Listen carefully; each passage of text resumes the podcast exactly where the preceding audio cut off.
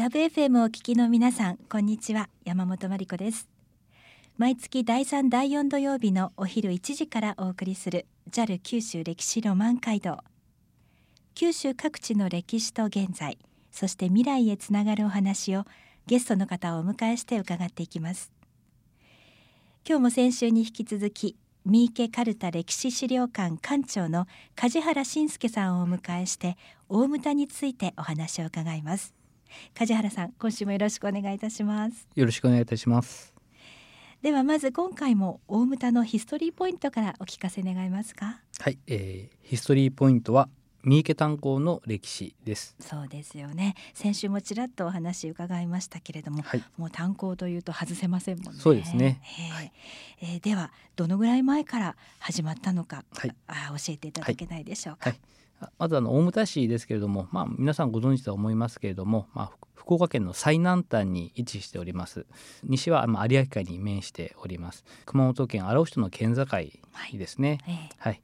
まあ、三池炭鉱の歴史ですけれども先週もお話ししましたように、まあ、江戸時代から石炭の採掘が始まったという記録が残っております。で実はあの江戸時代に書かれた石積山由来という古文書の中に三池の石炭は文明元年、えー、つまり1469年に発見されたというふうな記述があります。はい、はい、で、えー、それから計算しますと今年がちょうど石炭発見から550年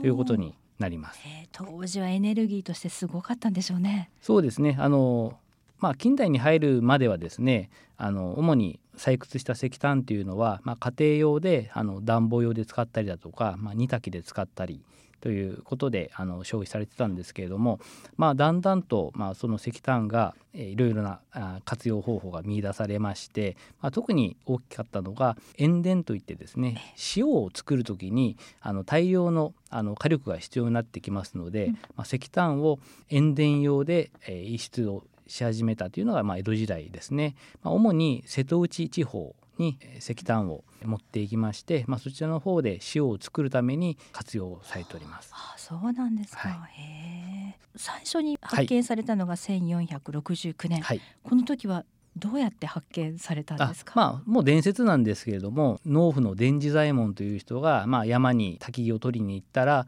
燃えている石を見つけてでその伝次左衛門さんはその燃えてる石を取ったことによってまあ財を成したというような、まあ、昔話的な物語ですけれども、まあ、おとぎ話として聞いてもちょっと楽しい話ですね。すね。はい、へえそうですか、はい、まあ、近代化されるまではいろいろとあったと思いますけれども本当にその塩田を作るために大量に持ってってそうです、ね、そこからどんどんやっぱり発展の道っていうのは大きくなったんでしょうか、はい、そうですね。やっぱりこう石炭の需要がこう高まってくるといろいろと各方面に輸出されるようになりまして特にあの幕末になってきますと、えー、西洋の蒸気船が、ね、入ってきますね。であの日本もそれに対抗しようと独自でこう蒸気船を作るようになりまして、まあ、そこで燃料として石炭というのが注目をされて需要がまたさらに高まってくるということになります。で、まあ、先週お話しした最後の藩主の立花種之さんの時代にも実は石炭をまあ献上したりもしてるんですね。三池藩と、まあ、お隣のまあ柳川藩で独自であの石炭をまあ採掘をしてたんですね。で、まあ、石炭っていうのは、まあ、地下にありますね、まあ、地下にあって双方で三池と柳川でそれぞれまあ掘っていくとやっぱり下でこうぶつかってしまうんですね。えまあ、そこでやっぱりいざこざが起こったり、はい、場所のこう争いが起こったりっていうことがしばしば起こりました。はい、どうやって解決したんですか、はい、それはですね、まあ、明治になってからも結局解決をしませんでした。えー、解決をしなかったのでもう国がもう買収してしまいました。はあそういう方法で、はい、明治6年にあの明治政府が三池の石炭をもうすべて買収をして、うん、国の直轄の炭鉱になってしまいます。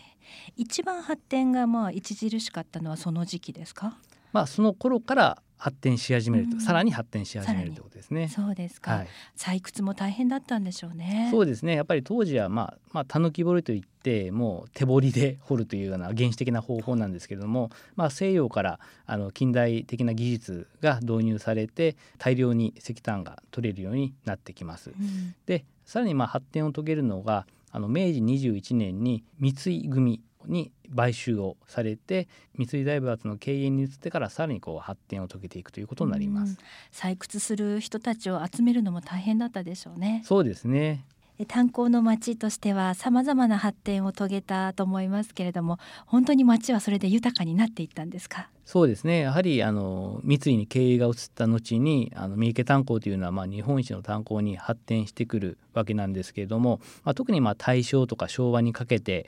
人口も増加して石炭化学コンビナートというのも形成されて、まあ、石炭だけではなくてそれに伴う副産物によって町が発展してくるというような、うん、ことになってきます。えー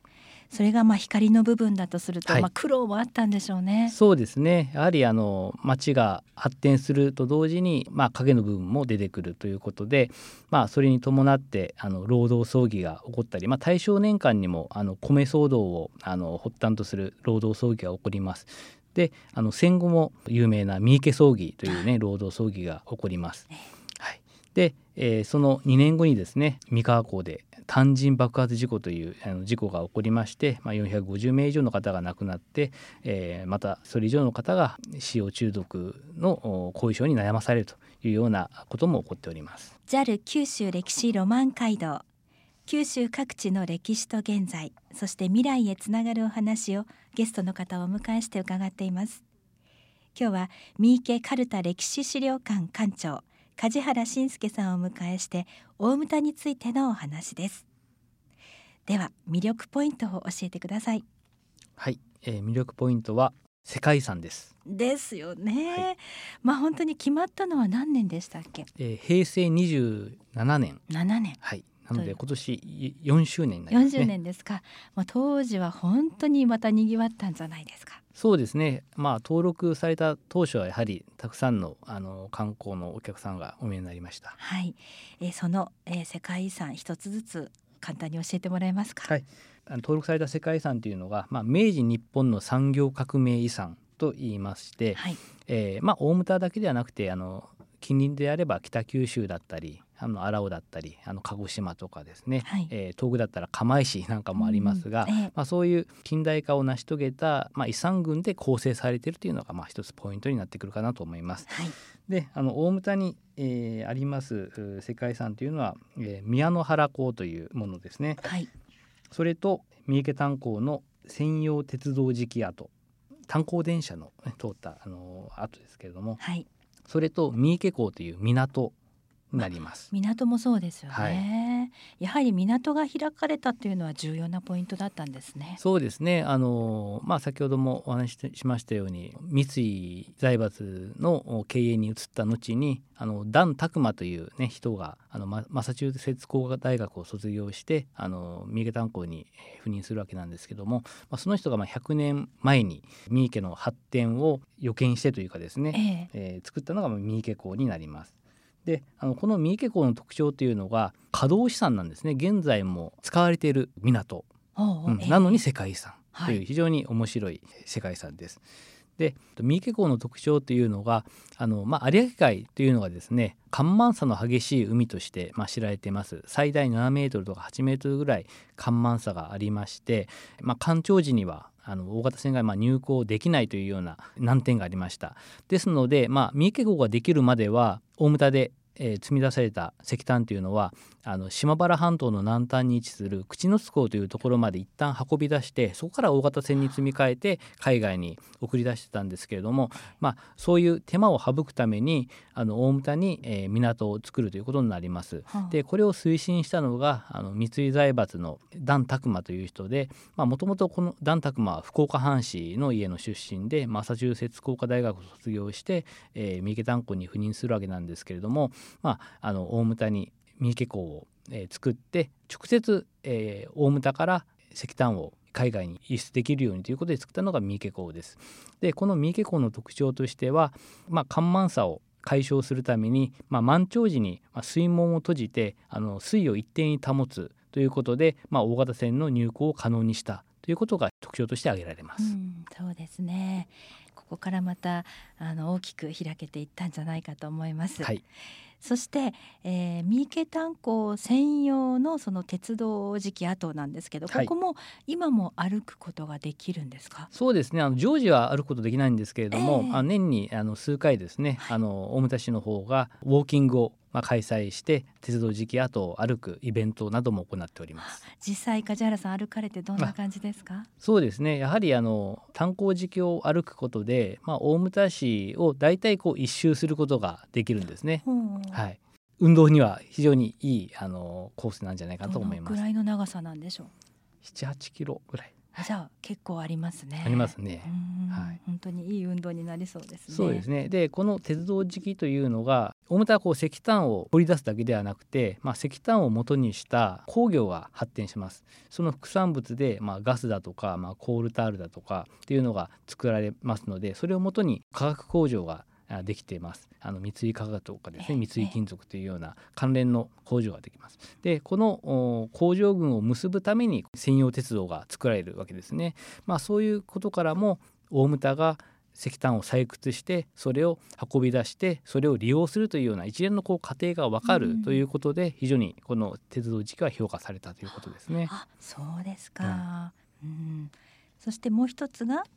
宮野原港ですね。宮野原港ですね。はい宮野原港の魅力といえば。あそうですね。こちらはあの三井に経営が移って最初に作られた炭鉱ということで明治の終わりから昭和の中頃まで稼働してた鉱口になります。はいこれがあのまあインスタ映えもするような。そうですね。はい。あの第二立郷櫓と巻き上げ室が残ってますので 結構写真撮っていかれる方が多いですね。そうですね。何かこう大きなものも感じるけれども寂しさも感じるような。まさにそうですね、えー、はい、どうですか？梶原さんはご覧になって、うん、やっぱり炭鉱のその発展と衰退というかですね。まあそういう歴史を背負っているものがこの炭鉱の施設じゃないかなと思いますね。うそうですね、うん JAL 九州歴史ロマン街道。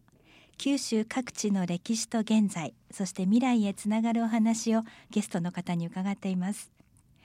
今日は三池カルタ歴史資料館館長梶原信介さんをお迎えして大牟田についてお話を伺いました。では最後に大牟田のヒストリーポイントそして魅力ポイントをもう一度まとめていただけますか。はい、えー、大牟田のヒストリーポイントは三池炭鉱です。三池炭鉱ですよね、はい、もう外せませんもんね。そうですね。やはりまあ三池炭鉱はまあ大牟田の近代化の歴史そのものだと思います、はい、そして魅力ポイントははい、え世界遺産ですね。世界遺産ですね、4年前はもう本当に人が多かったと思いますが、はい、今ちょっと落ち着いた感じ落ち着きましたね、はい、ぜひぜひ